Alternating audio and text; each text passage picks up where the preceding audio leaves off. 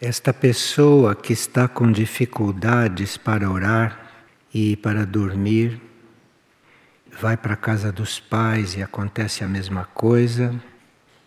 Vê se se organiza para passar uns 15 ou 20 dias aqui em Figueira. Às vezes, uma pessoa que tem dificuldade para orar e para se organizar nesse sentido, pode usar uma série de contas 72, 150, e cada conta ela pronuncia o mesmo mantra. Existem uns mantras bem curtinhos, como aquele de Padre Pio que diz: em Deus. É só isso o mantra. Então ela se organiza para pronunciar 150 vezes em Deus, ou 72 vezes. E isso vai gerar uma certa energia nela. Mas precisa que ela não faça isso mecanicamente. Precisa que ela se disponha a fazer um trabalho de interiorização através desse mantra, quer dizer, pode ser esse ou um outro, qualquer oração. Ela se disponha a fazer um trabalho de interiorização e fazer isso disciplinadamente. Aí precisaria escolher o horário, quantas vezes por dia vai fazer esse trabalho e se organizar. E fazer isso por alguns meses. Mas esquecer de todos esses problemas, esquecer que não dorme, esquecer dos pais, esquecer de tudo. E cuidar desse trabalho. Agora, se tiver dificuldade para fazer isso em casa, se organize para vir passar um tempo aqui e fazer isto aqui entre todos os outros ritmos que Figueira propõe. Quando nós oramos, teríamos que orar sem preocupações, orar por orar.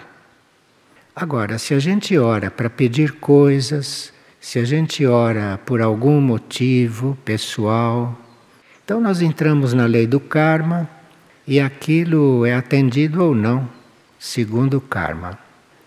Agora, se você usa a oração como uma parte da sua vida, você usa a oração assim como você usa a respiração, por exemplo. Você não respira naturalmente o tempo todo? Você não respira, o sangue não circula em você o dia inteiro e você não está percebendo que está respirando, nem está percebendo que o sangue está circulando. Assim você devia orar, o dia inteiro sem parar. Mas assim como você respira e assim como o sangue circula, assim a oração também vai acontecendo em você. Você não está preocupado com a sua circulação e ela está aí funcionando, mesmo que você não perceba. A respiração também, você está respirando sem perceber, está acontecendo. Assim deve acontecer a oração em nós. Mas para que a oração aconteça assim, precisa que a gente tenha um trabalho primeiro. E esse trabalho é nós orarmos sem motivo, orarmos por orar, assim como respiramos, assim como o sangue circula, você ora. Sem pedir nada, não precisa pedir nada, é só orar.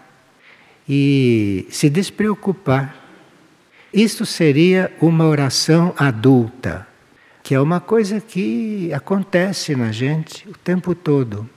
Então você está conversando com uma pessoa, você está fazendo um trabalho e o sangue está circulando.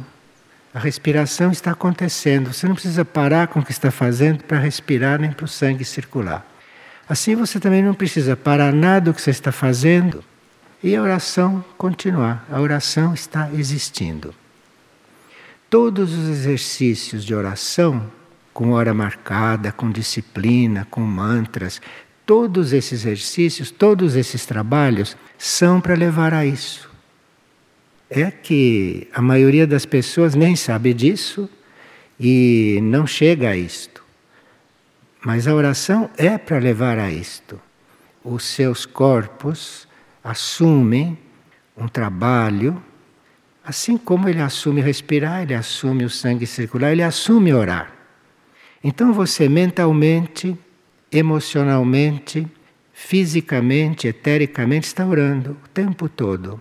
Você sabe que está orando, você se lembra daquilo o tempo todo, e claro que em alguns momentos você se concentra mais naquilo porque não está concentrado em outra coisa. Como, por exemplo, na hora que você desperta, ainda não está concentrado em coisa alguma. Então você está despertando, pronto. Então ali você já está especificamente orando com toda a sua consciência. E faz a sua oração. A oração tem que ser sincera, tem que ser adequada, tem que ser simples e sincera. Está orando, isto é, você está fazendo uma busca de um nível superior. Isto que é oração, né? Enquanto ela não é natural. Então você está buscando um nível superior. Então você desperta, abre os olhos, se põe a orar. O seu dia vai ser completamente diferente dos seus dias normais. Então você experimenta isso, faça essa experiência e assim você vai convivendo com esta prática, vai convivendo, vai incorporando esta prática. Na hora de adormecer também, você volta a esta oração específica. E se você conseguir adormecer orando, se você conseguir entrar no sono orando, o seu sono vai ser completamente diferente. Claro que isto pode não acontecer no primeiro dia que você trabalha, nem no segundo, nem no terceiro, não é? Quando a gente trabalha espiritualmente, como por exemplo, quando a gente ora, quando a gente tenta orar, a gente não se preocupa com o tempo.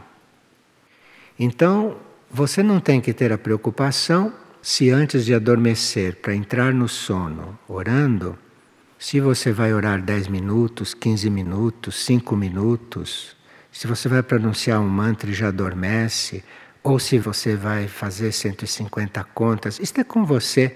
Isto você tem que buscar, você tem que pesquisar, você tem que encontrar a sua forma. E um dia não precisa ser igual ao outro. E um dia você deita para adormecer, começa a fazer os mantras e em menos de cinco minutos já dormiu. O importante é que você adormeça orando, porque aí você vai entrar em um nível que não é o nível que a gente entra quando sai das atividades externas, dorme e entra lá. Não.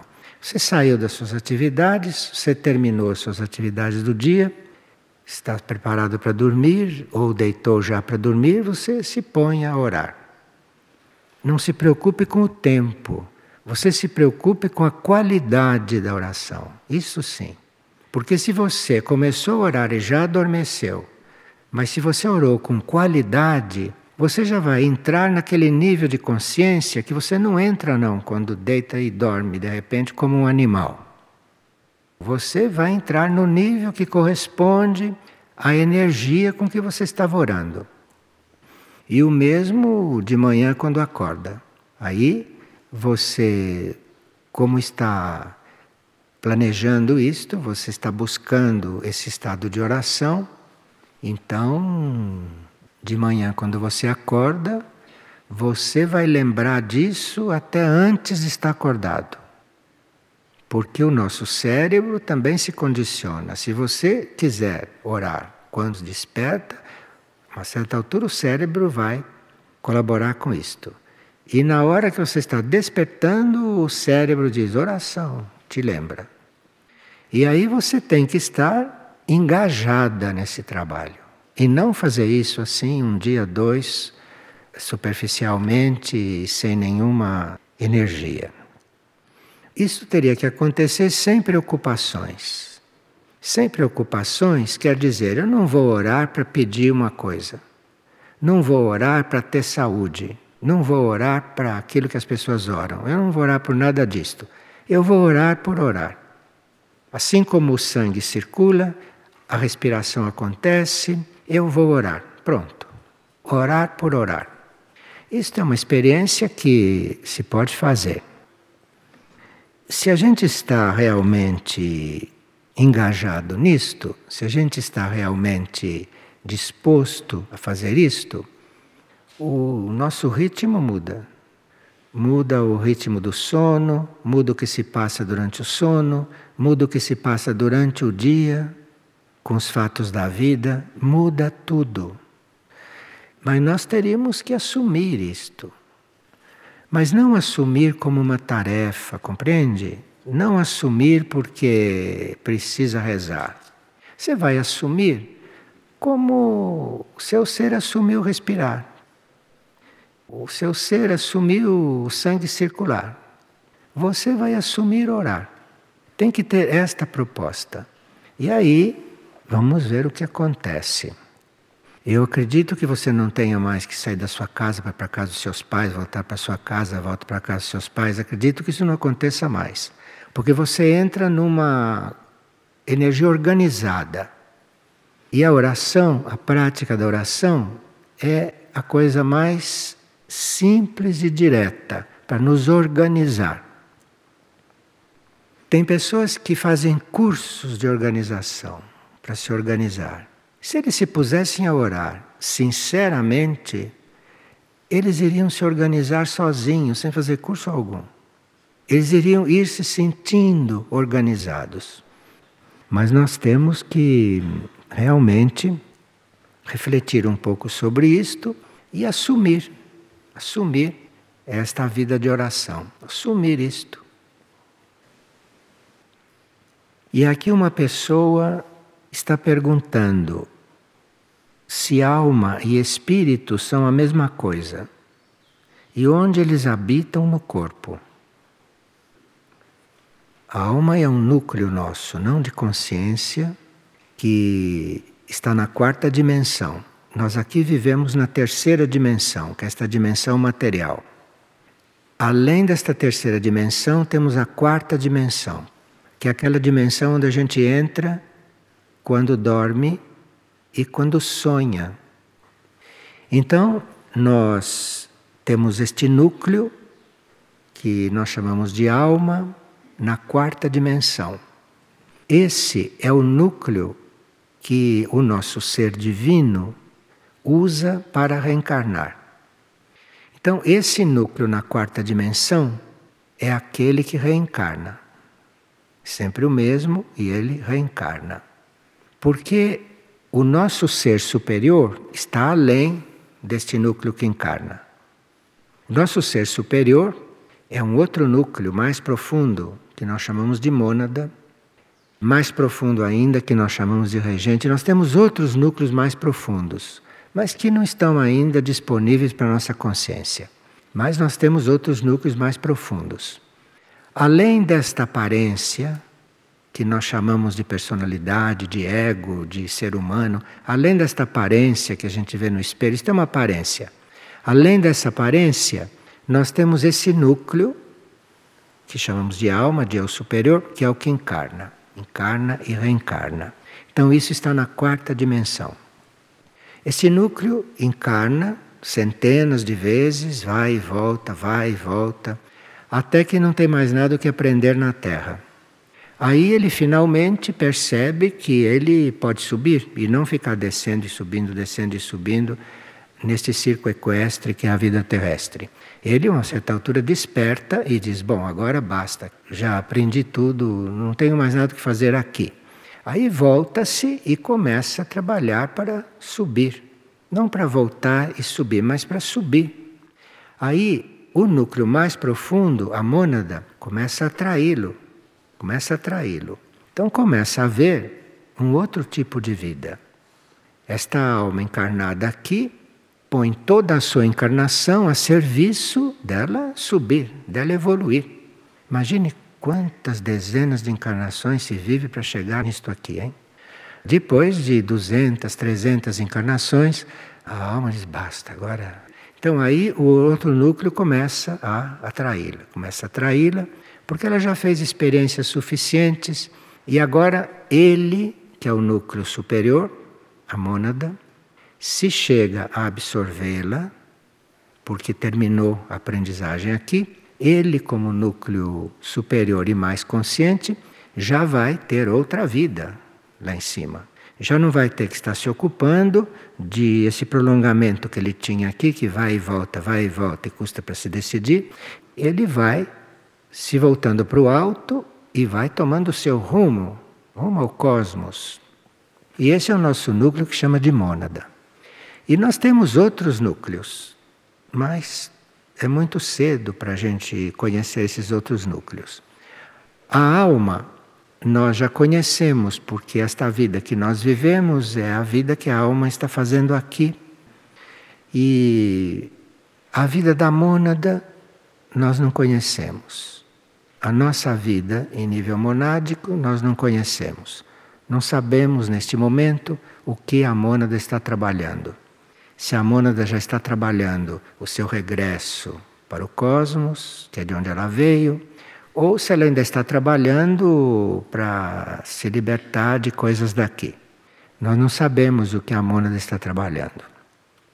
Então, alma e mônada são dois níveis diferentes. Somos nós mesmos, mas que estão em situações diferentes, estão em níveis diferentes e com atividades diferentes muitas vezes. A mônada, lá no plano em que está, ela mantém um fio com o corpo, que não é um fio material, é um fio de consciência. E com este fio de consciência, ela está a par de tudo, está coordenando tudo. A alma não tem este mesmo fio no corpo todo. Esta alma já tem um fio mais especificamente ligado aqui na área cardíaca. Nós poderíamos dizer que a alma tem um fio ligado com esta área cardíaca. Tanto assim que quando se pensa na alma e quando nós nos dirigimos à alma, quando nós nos dirigimos para este núcleo interior, para esta alma, para este eu superior, quando nós nos dirigimos a Ele e quando nós buscamos contato com eles, tem muitas pessoas que sentem um calor aqui nesta área cardíaca. Tem pessoas que sentem um calor quando começam a orar, quando começam a buscar esta alma, sente este calor aqui. Então, isto quer dizer que a alma tem uma ligação aí, tem aí um ponto de contato com o corpo que ela deve usar, não é para viver aqui. Já a mônada, ela não é que não tenha nenhum ponto de contato. Ela pode usar sim, se ela quiser fazer um contato, ela pode usar sim este ponto no alto da cabeça. Este é um ponto que ela pode usar. Se ela faz um contato aqui com o alto da cabeça, muda completamente a nossa mentalidade muda tudo, porque se ela estimula os centros da cabeça, se ela estimula a nossa consciência neste lugar simbólico, que é o nosso lugar mais alto fisicamente, se ela começa a tocar este ponto, começa a haver uma mudança completa em nós. Inclusive uma mudança física, porque aqui existem glândulas que tem uma glândula chamada pineal, que até hoje muito pouca gente sabe o que essa glândula significa. Então aqui tem uma glândula pineal e essa glândula reage quando a mônada está buscando um contato aqui. E se esta pineal começa a reagir, muda muitas coisas em nós, inclusive fisicamente. Muda tantas coisas. Então, esses contatos alteram o nosso corpo físico. E claro que esse alterar o corpo físico pode significar muita coisa. Pode significar purificação do corpo, pode significar transmutação da matéria, a matéria ser transmutada ficar num outro nível de sutileza, num outro nível de vibração. Ou pode também produzir transubstanciação. Então, muitas coisas que normalmente ninguém sente. Ninguém sente porque vive como animal. Vive com centros animais, vive com a, o corpo animal, vive com a mentalidade comum, então muitas coisas não podem acontecer. Mas a oração é uma porta para mudar a nossa vida. Agora, outra pessoa sonhou que estavam cortando árvores na calçada de uma avenida asfaltada. E quando cortaram a segunda árvore, ela ganhava um impulso para cima e as raízes perfuravam mais o chão. Quer dizer, quando cortavam, ela ganhava esse impulso de crescer para cima e crescer para baixo. E ela quer saber o que esse sonho significa. Então, os reinos, quando são prejudicados pelo homem da superfície, tanto podem se deixar destruir e se dissolver e se desintegrar, como podem, naquele momento, receber um impulso e até mudar de plano. Mas isto vai depender da evolução do estado de consciência daquele ser no caso aqui das árvores, deste ser do reino vegetal. Então, esses seres do reino animal, vegetal, mineral, estão aqui convivendo conosco para evoluírem na convivência conosco. Mas nem sempre essa convivência é muito evolutiva, tanto assim que assassinamos os animais para comer e por aí afora. Então, nem sempre está evolutivo. E quando o sofrimento daquele exemplar do reino é muito forte, como pode ser um certo momento, um sofrimento muito forte de um animal, ou um impacto muito forte numa árvore, quando ela é cortada ou quando ela é maltratada ou quando fazem o que fazem com elas. Então, isto pode produzir um impacto naquele ser. E aquilo pode servir de um impulso para a evolução. Claro que esse sonho foi simbólico. Esta árvore representava um prolongamento do reino vegetal. E quando ela foi cortada, o sonho, ela se projetou para cima, para o alto e para baixo. Então foi como se ela tivesse recebido um grande estímulo. Um grande estímulo. Dizem que é só o homem que luta pela sobrevivência, o homem e o animal. Mas a forma de uma árvore que é cortada, que está em pleno processo evolutivo e que é cortada, a forma de uma árvore responder a isto é ela ter um impulso para sair daquele plano, entrar num outro plano. E aí, com isso, aquele fio do reino vegetal pode evoluir, pode evoluir, pode crescer. Então ela teve esse sonho simbólico. Muitas vezes, quando nós temos um grande sofrimento, se nós soubermos sofrer, se nós não sofrermos reclamando, se nós não sofrermos querendo fugir do sofrimento, mas querendo compreender por que estamos sofrendo, porque tem uma razão para a gente sofrer. Então, em vez de reclamar, em vez de querer se livrar dos sofrimentos, bom, tem alguma coisa em mim que está sofrendo? Por que, que está sofrendo? Por que será? O que, que eu posso fazer para isso deixar de acontecer? Aí você vai aprendendo. Então, o sofrimento ensina. Ensina quando a gente quer aprender através do sofrimento. Agora, digamos que a gente não esteja interessado nessa escola e não quer sofrer. Não quer sofrer, então não está interessado em, em aprender através do sofrimento. Não quer sofrer e pronto. Então, se não quer sofrer, o sofrimento, em vez de te ensinar diretamente, além de te ensinar, ele vai te purificar. Você vai se purificando. Então você vai também se purificando de se recusar a fazer o que você tem que fazer. Porque se cabe a uma parte do seu ser sofrer por alguma coisa, você tem que ver o que, que esse sofrimento está te trazendo, o que, que esse sofrimento está te ensinando. Ou então você tem que, ao sofrer, aprender a sofrer.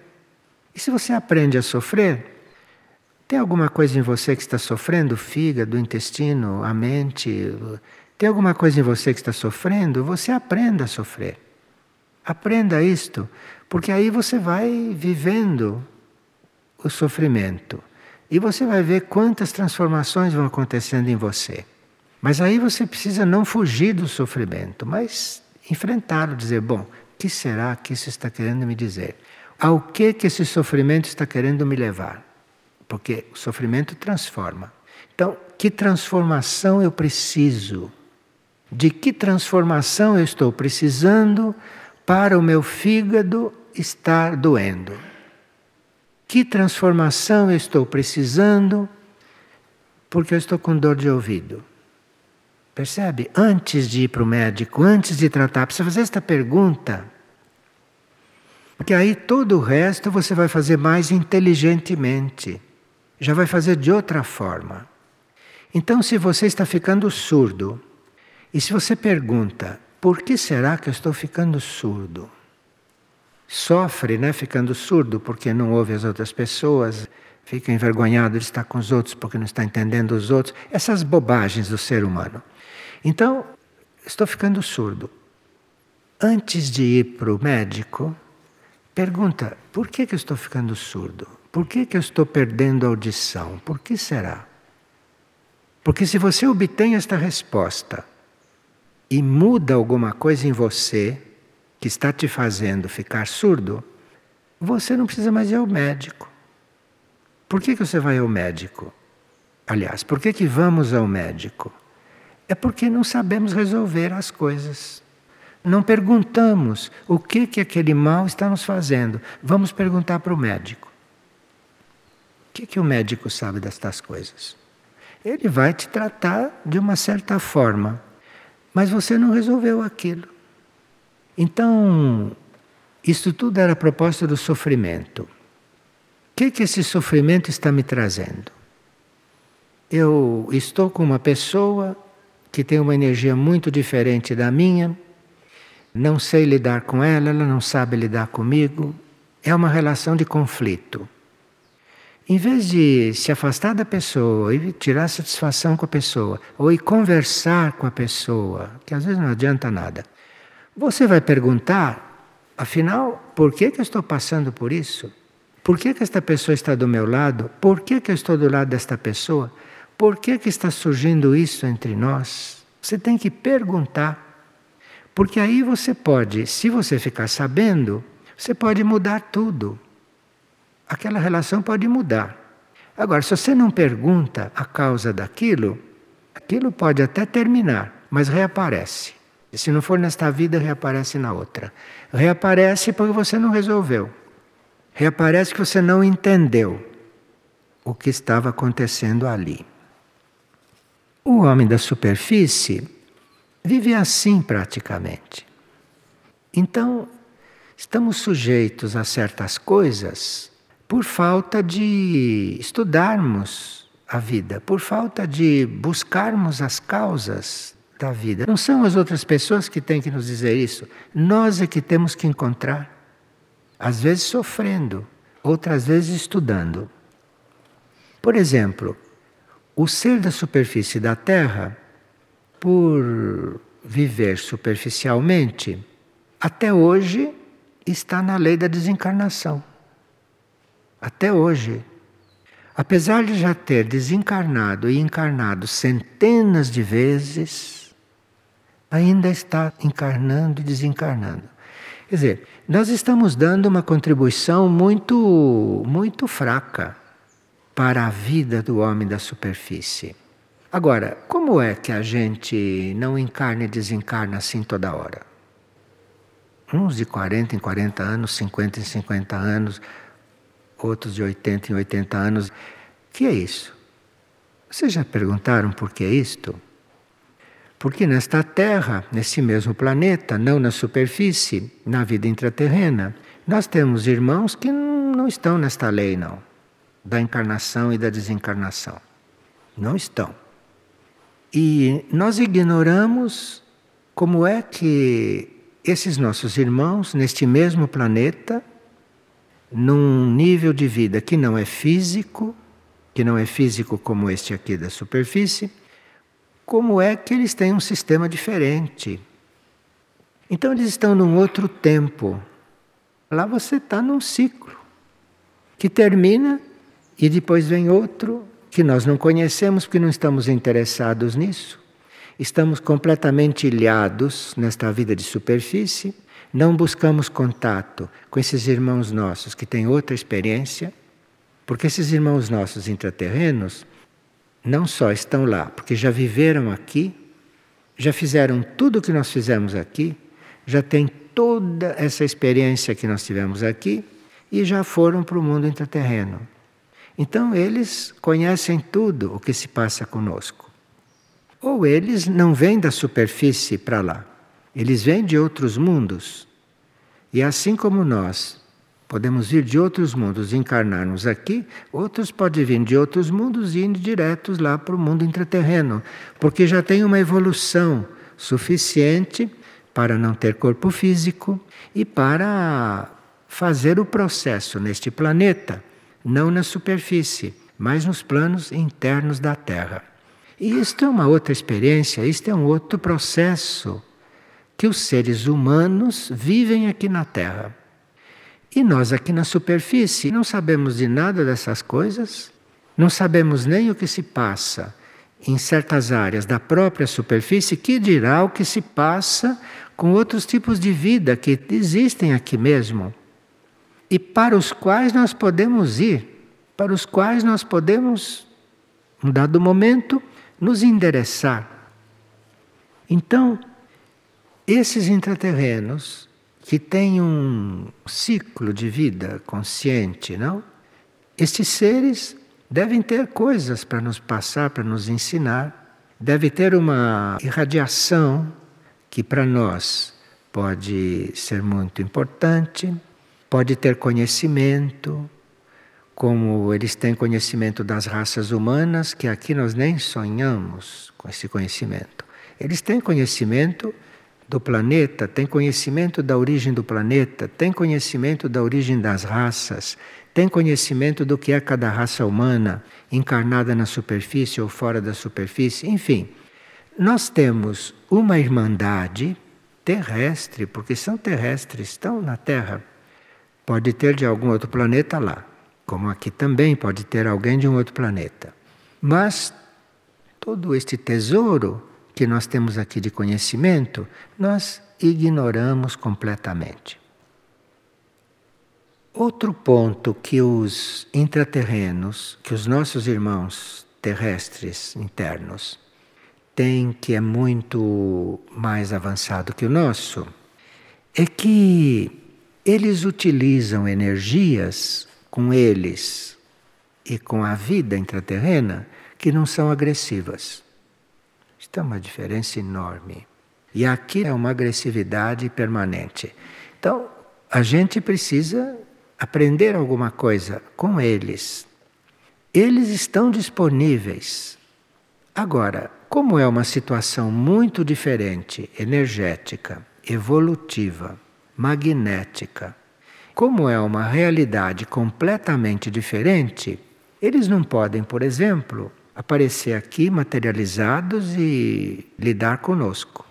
Porque materializados nós não aguentaríamos o que eles emitem como vibração. Então existem limites para esses contatos. Contato físico tem esta limitação. Porque se eles se materializarem, nós não aguentamos o que eles emitem. Então nós temos que ter um sistema de buscar contato com esses irmãos nossos, de nos aproximar desses irmãos. Porque aí a lei evolutiva e as próprias leis terrestres vão talvez proporcionar este encontro vai proporcionar um encontro telepático, ou vai proporcionar um encontro interno, que não precisa ser físico, vai proporcionar um encontro em sonhos, ou vai proporcionar que ele apareça assim só para você ver, conhecê-lo e tudo, e logo desapareça, mas ele não fica materializado. Você o vê, você o conhece. E pode haver um relacionamento. Mas um relacionamento não no sentido que nós procuramos relacionamentos aqui, que são às vezes relacionamentos inúteis, inúteis e prejudiciais. Mas vai haver um relacionamento quando há uma sintonia na busca da evolução. Há uma sintonia. Então, eles optaram pela evolução. A maioria de nós nem sabe o que é evolução, não optou por nada e vive por viver. Mas outros não. Outros optaram por evoluir. E quando a gente optou por evoluir e não está querendo evoluir egoístamente, querendo evoluir só para si, mas quer evoluir para unir os planos de consciência, eu quero evoluir para saber o que se passa nos outros planos. Eu quero evoluir para saber o que se passa no plano astral, o que se passa no plano mental. Eu quero conhecer esses curadores que curam as pessoas e não estão neste plano. Eu quero conhecer isto não por curiosidade e não em meu benefício.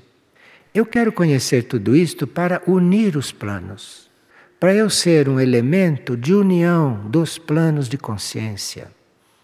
Então, se eu estou querendo a união dos planos de consciência, eu posso, de repente, ter contato com o intraterreno, que não precisa ser físico, não é? mas pode ser físico também, porque eles estão muito próximos do nosso plano físico. E nós teríamos que ter presente que o que eles teriam para nos passar é uma vida sem agressividade. É uma vida que se leva sem agredir nada, sem agredir a natureza, sem agredir os semelhantes, sem agredir a si próprio. É muito difícil isto aqui na superfície. Então eles teriam isto para nos ensinar desde já.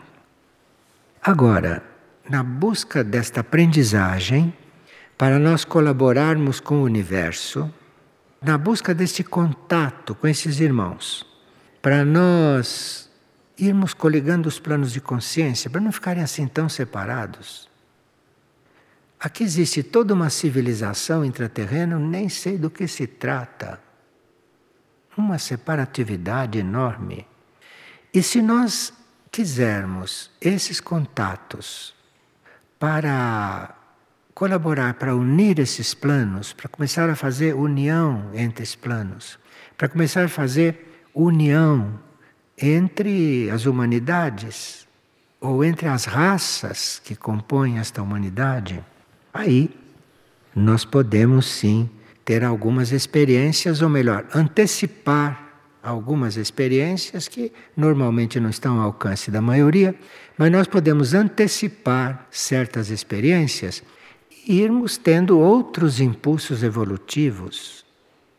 Porque se você tem, por exemplo, algum contato com um ser que não é da superfície e que é evolutivo, nós estamos falando de seres evolutivos, né? Nós estamos falando de seres menos evoluídos do que nós e que também podem não ser físicos. Nós estamos tratando de humanidade evolutiva, evoluída. Então, se vocês têm esta intenção de colaborar na união dos planos, de repente você pode ter um contato muito importante com um ser da sua mesma raça, né, raça humana, um ser da sua mesma raça, um ser deste mesmo planeta e que pode te dar uma referência que muda a sua vida porque você deixa de ser esse ator de teatro que você é aqui na superfície, que você é aqui. Um fazendo papel de pai, outro fazendo papel de mãe, outro fazendo papel de. representando vários papéis, um teatro. Para você entrar em contato com uma vida, entrar em contato com um conceito de vida completamente diferente nesta mesma terra. Isto é muito mais possível, isto é muito mais viável do que você ir pegar uma referência num planeta mais evoluído. Cientificamente, isto é muito mais complexo. Mas aqui, está aqui mesmo. E nós íamos então começando aí fazendo uma experiência no campo do tempo. Porque se você entra em contato com alguém, ou se você entra em contato com uma civilização que não vive neste tempo material, mas vive em outro tempo, lá não tem nem anos contados, hein? Então, se você tem esta intenção e se você começa a se coligar com o coração, principalmente, com o amor, com a mente, com a sua intenção, com a sua aspiração. Se você começa a entrar em contato com algo que você não conhece ainda, mas que você sabe que existe e que você vai para lá evolutivamente, você vai evoluir naquela direção, aí você começa a experimentar um outro tempo, mesmo com este tempo material que existe aqui. Aqui nós contamos o tempo pelo relógio, pelos calendários, pelo sistema de rotação da Terra, de translação. Então inventamos um tempo aqui que depois que a gente vive 30 mil voltas do Sol, a gente diz que é velho. Isso é uma questão da mente nossa, não é? A nossa idade não tem nada a ver com isto. Nossa idade não tem nada a ver com quantos, quantas voltas do Sol nós demos. Nossa idade não tem nada a ver com isto. Nossa idade não é material. Então veja como nós vivemos completamente equivocados. Completamente equivocados. Então, nós iríamos começando a experimentar algo que se chama o tempo real.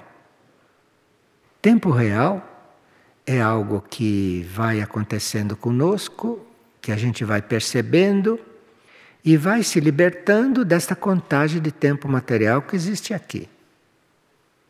Nesta nossa etapa evolutiva, neste nosso momento evolutivo, em que já houve tantos contatos com intraterrenos que estão em outro tempo, já houve tanta presença extraterrestre aqui na Terra, aqui já existe uma presença tão estável que nós, como seres humanos de superfície, já podemos ir conhecendo de alguma forma o tempo real. E imagina que libertação seria para nós se nós começássemos a viver o tempo real e começássemos a nos libertar disto que a gente chama tempo planetário, tempo material. Viver o tempo real é possível, mas nós precisamos viver não como todo mundo vive. Para começar a viver o tempo real, nós temos que selecionar as coisas da nossa vida teríamos que ver o que estamos vivendo karmicamente e fazermos uma seleção. Isto eu vivo, isto eu não quero mais, isto também eu não quero mais. Você precisa ver o que, que você está vivendo, que é a sua vida. E precisa começar aí um processo de seleção. E você vai ver que tem coisas que você vive inutilmente, com as quais você não teria nada a ver. É vida de outro e que você está ali grudado. Então, você precisaria olhar para a sua vida e dizer: Eu quero saber o que eu tenho que viver. E aguardar que esse seu mundo interno, que esses seus núcleos internos, que a alma ou que a mônada, comece a te apresentar oportunidades oportunidades de você mudar a sua vida. Porque que a vida tem que mudar, todo mundo sabe, é que não quer mudar. Já está acostumado, diz que já está comprometido, diz que já está comprometido, e com isto está comprometido, porque ele mesmo diz, então se comprometeu. Então aí você tem a oportunidade de começar a mudar certas coisas que estão muito enferrujadas. Estão enferrujadas há centenas de encarnações, enferrujadas mesmo. Então você tem que ir dizendo que não quer mais. Dizendo que não quer mais. Não precisa fazer como aquele santo que um dia na vida dele virou para Deus e disse: Olha, ou você resolve meu problema, eu quero morrer. Eu não quero viver mais assim. Na mesma hora ele mudou. Então aí você precisa querer outra vida. Sem fugir daqui, hein? Porque não adianta fugir daqui. Aqui não tem nada que fugir. Aqui tem que resolver as coisas, não fugir. Você tem que resolver você mesmo. Você mesmo é que tem que se resolver. Você vai resolvendo as coisas aqui. E você vai então percebendo que existe um outro tempo, que é este tempo real.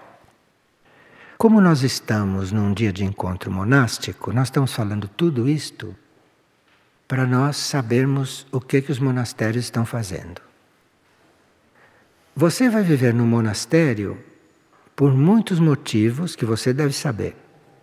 Mas, dentro do plano evolutivo geral, você vai viver no monastério para ir experimentando o tempo real. Para isso que você está lá. Agora, se o monastério tem uma vida igual a essa de fora, fica todo mundo no relógio. Agora, a vida monástica, a lei monástica, é uma das portas de entrada para o tempo real. Então, como que nós vamos ver a lei monástica? Lei monástica é muito simples, hein? É querer Deus e nada mais. Eu só quero Deus e nada mais. Isto chama-se lei monástica. E tudo aquilo que não leva para lá eu corto. Tudo aquilo que não leva para esta meta eu corto. Isto chama-se viver a lei monástica. Quem começa a viver a lei monástica realmente vai descobrindo o tempo real. Dentro do corpo, dentro do cérebro, com corpo mental com gente em volta que vive o tempo planetário, com o calendário pendurado na parede, onde ele tem que ver qual é o dia de regar as plantas, qual é o dia, com o calendário na parede, com tudo isso, ele começa a viver o tempo real. Isto não é muito fácil misturado com certas coisas da vida. Então cria-se um tipo de vida diferente que está no mundo, mas não está no mundo e dentro do mundo, dentro do corpo, dentro da mente, em contato com todos os horários que a gente cumpre, materiais, vai descobrindo o tempo real. Isto se chama um ser que começa a ser monástico. Ele vai descobrindo o tempo real. Então ele vive uma coisa que fora muito melhor do que quem não está descobrindo o tempo real, e ao mesmo tempo ele já começa a viver um outro tempo. No nosso momento terrestre evolutivo, isto é possível. Isto é possível. Então, nós nos ofertamos aqui em Figueira para ter os monastérios, monastérios materializados para que houvesse possibilidade de haver clima para se entrar no tempo real. Então veja os que estão no monastério, quantas aventuras está diante deles. Isso é uma aventura isto. Você descobrir o tempo real. Ali você tem tudo para descobrir o tempo real. Você tem a energia para descobrir o tempo real. A vida monástica não é só para quem está dentro de um monastério. A vida monástica é para todos aqueles que quiserem descobrir o tempo real, que quiserem se liberar desta escravidão do tempo material, onde o tempo é contado, onde a gente sente que o tempo está passando, onde a gente descobre que está atrasado, onde a gente descobre que está com pressa, Quer dizer, todas essas coisas, essas coisas muito elementares, que se vive aqui na consciência da superfície, nós podemos já irmos nos liberando, indo conhecendo outra coisa, assim unindo os planos e colaborando para que o tempo não seja tão desgastante, não seja tão cansativo, porque o tempo para nós seja uma outra coisa que o tempo para nós seja um, uma impressão assim de que se está crescendo em consciência. Se um indivíduo chegou a 80, 90 anos, se ele vive no tempo real, ele aos 90 anos seria um sábio. Aquilo que presta a terra é um sábio. Claro que ele seria um sábio. Se ele conseguiu viver o tempo real, nesta terra, naquele corpo, naquele cérebro. E para ele, ele não tem 90 anos. Para ele, não tem ano nenhum. Não tem isso, não existe isso. Ele não é um ser de 90 anos. Ele não olha o outro como um ser de 20 anos. Isto é uma coisa ignorante como coisa mental. Então, o tempo pode não ter nada a ver com a matéria. Tempo é algo que no universo, no cosmos, não dura 24 horas, 365 dias, não tem relógio. É outra coisa o tempo. O tempo é mais amplo. E fomos nós que escolhemos, numa determinada etapa da nossa vida, nós que escolhemos nos limitar a este tempo material. Nós nos limitamos a este tempo material. Podemos conseguir, sim, dentro deste tempo material, ir descobrindo o outro. E aí vamos nos preparando para viver em outras dimensões. Vamos abrir portas em nós para começarmos a perceber vida, seres, irmãos, civilizações que estão em outras dimensões e, portanto, não estão neste tempo material. Não estão nesse tempo material nós teríamos que começar a buscar outro tempo, buscar contato com outras dimensões, onde há outras leis. E vamos começar a entrar em contato com uma área da consciência que nós chamamos de retiros, onde se vive outro tempo. Por isso então que estamos entrando neste assunto do tempo real. E aproveitando para abrir os olhos dos monastérios, que além de tudo que eles estão fazendo, buscando, estudando e orando, que eles ainda têm a tarefa de viverem no tempo real. Eles viverem no tempo real. Você não pode ensinar ninguém a viver no tempo real, mas você pode viver no tempo real. E no monastério, dentro da lei monástica, se ela é cumprida, dentro da lei monástica, nós estamos no ambiente para começar a viver o tempo real. Então, vamos ver se fazemos esse processo junto com eles.